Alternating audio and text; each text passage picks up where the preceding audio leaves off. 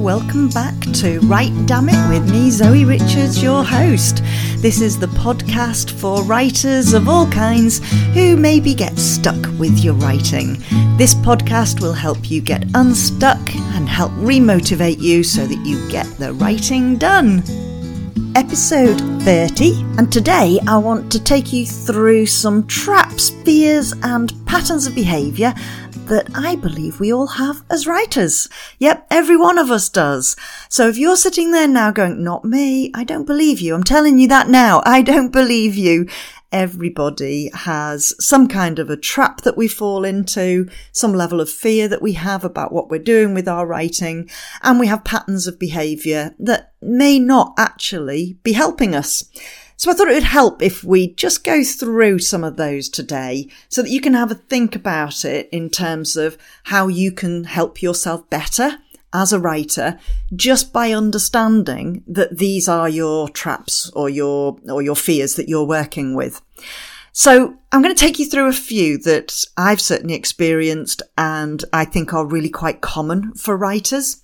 The first one is that we set our expectations way too high far too soon. And what I mean by that is that if we're still serving our apprenticeship as a writer, we still perhaps will find ourselves thinking that we're going to get ourselves published, that this is the novel we're going to send out, query with agents and get a publishing deal with.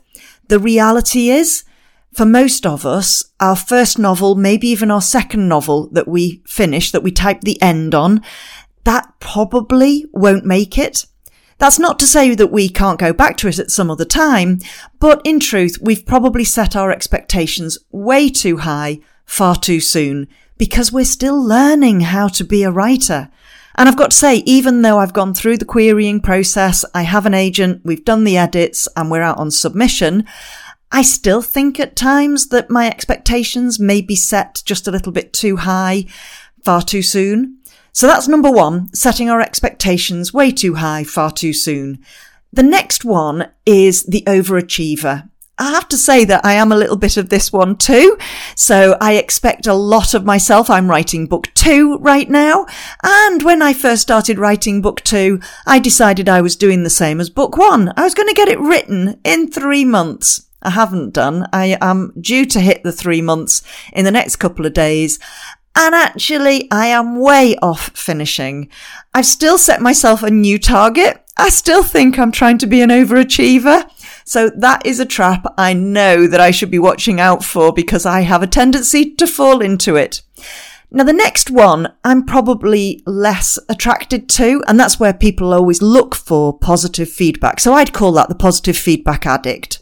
And that's where we expect only to get positive feedback from people and we're perhaps not ready for the negative feedback. We're perhaps not ready for the beta reader who tells us the truth that actually this novel is nowhere near ready. We're maybe not ready for the feedback or lack of feedback from agents when we query. And that's because we're addicted to getting positive feedback. Do you know, that's probably come from school days when we were doing well or when we were doing, you know, college and university that we've done well and we've always received positive feedback for our work. And then we're writing and we're not getting that same level of positive feedback. Either we solely go off in search of the positive feedback, hence being a positive feedback addict, or alternatively, we ignore the negative feedback and only take on the positive feedback. I think there's possibly a third element to that as well, which is that we go into a right old doldrums when we don't get positive feedback because we weren't expecting to get negative feedback. The next one is comparing ourselves to others. And as a result of that comparisonitis, feeling inadequate, feeling that we're no good because we're looking on and watching other people get the agent or win competitions perhaps first, then get the agent, then get the publishing deal, get the two book deal, get the reasonable advance, all that. And we feel that we're no good. The truth is it's all luck. After it's gone out of our hands, after we've finished our novel and done everything that's within our control, everything else is luck. And let's face it, you, like me, have read some of those books that are bestsellers and some of them are absolute rubbish. There are some amazing books out there that are bestsellers, and there are also amazing books out there that are not bestsellers. But let's face it, we can't actually compare ourselves. This is not comparing apples with apples. We are not playing on a level playing field. So let's just accept that comparisonitis probably isn't a wise route for us to be taking. If we get trapped in that and feel inadequate, we're not helping ourselves. So we need to do some work on understanding that this is a game that involves so much luck and we haven't got any control over that. We can only control writing the novel. The next one that we can get trapped in, I think, is being guilt ridden. Guilt ridden for writing, for spending time on ourselves. Guilt ridden for not finishing when we've put so much time and effort into writing our novel. Putting all that time in and not getting a publishing deal or not getting the agent. Perhaps there's some guilt for actually getting the publishing deal when you're seeing everyone else around you who's not getting it. So guilt can be a trap that doesn't serve us as well.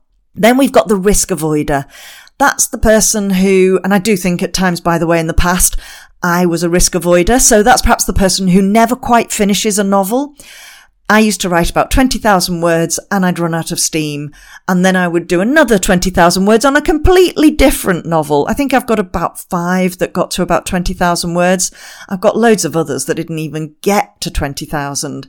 Some of that was because I was doing risk avoidance and that's a fear of the success. Or maybe sometimes it's a fear of the failure as well. So that risk avoidance can actually hold us back both in terms of fear for failing and fear for success. Then we've got the course addict. And I think we've probably all been there if we can afford courses. Then we are in a position where perhaps we will attend one course after another, after another, after another, and not actually apply the learning. So a challenge for you, an actionable step you can take. Go back over the notes that you took at the last three courses you attended check in. Have you applied that learning? I was reading through my notes the other day from when I went to York Festival of Writing in September last year and discovered a whole set of notes I'd completely forgotten about related to dialogue. Now, some of it obviously stuck in my head because of how I now write my dialogue. I think it's improved and I do think I was writing good dialogue previously, but I think it's now improved. And so some of that learning from, I've forgotten the guy's name, his surname's Law. Is it James Law? I think.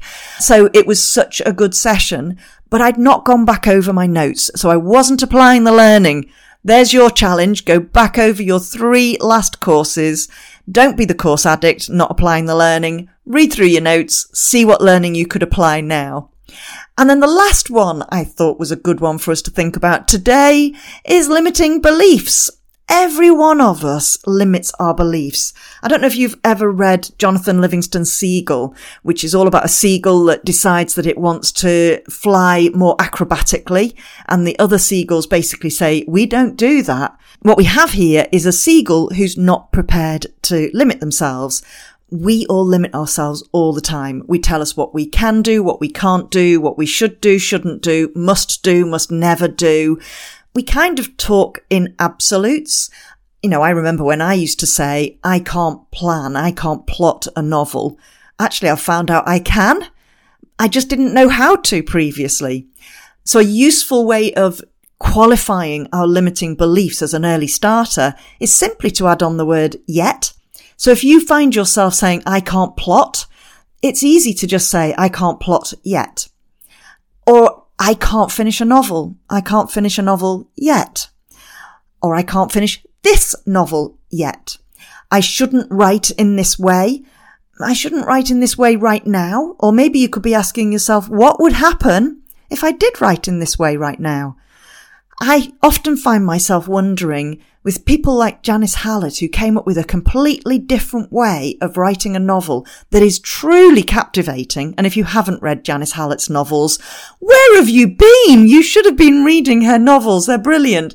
But she has a completely different style of writing. Somebody at some point must have said to her, you can't write a novel like that. But some part of her brain wasn't prepared to be limited.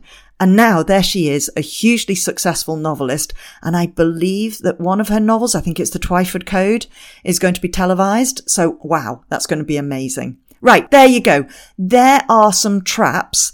And the easiest thing we can do for ourselves to start off with is simply notice where we're trapping ourselves, where fear is getting in the way, where we've got patterns of behavior that we think are truth. Simply acknowledge that's what's going on for you. Once you've acknowledged it, once you've named it, you can then start to work with the fact that these are things that you want to change and you can perhaps understand what it is you want to do to change what you're going to do. So for example, I gave you one there with being the course addict. Go away, look at your notes and apply the learning. If you're a risk avoider because you only ever get to 20,000 words, how about adding 5,000 words onto one of your novels? Or maybe now's the time to play around with doing a little bit of plotting. You don't have to plot everything. You don't need to get the post-it notes out and stick them all over the wall. Just have a play. And playing, I find, is often the best way to get ourselves out of the traps we create for ourselves, to move us on from the fears we've got, and to do a little tweaking of the patterns that we've taken as being our reality. So there you go. I hope you found that helpful. Go away and do some spotting of what your traps are, what your fears are, what your patterns are.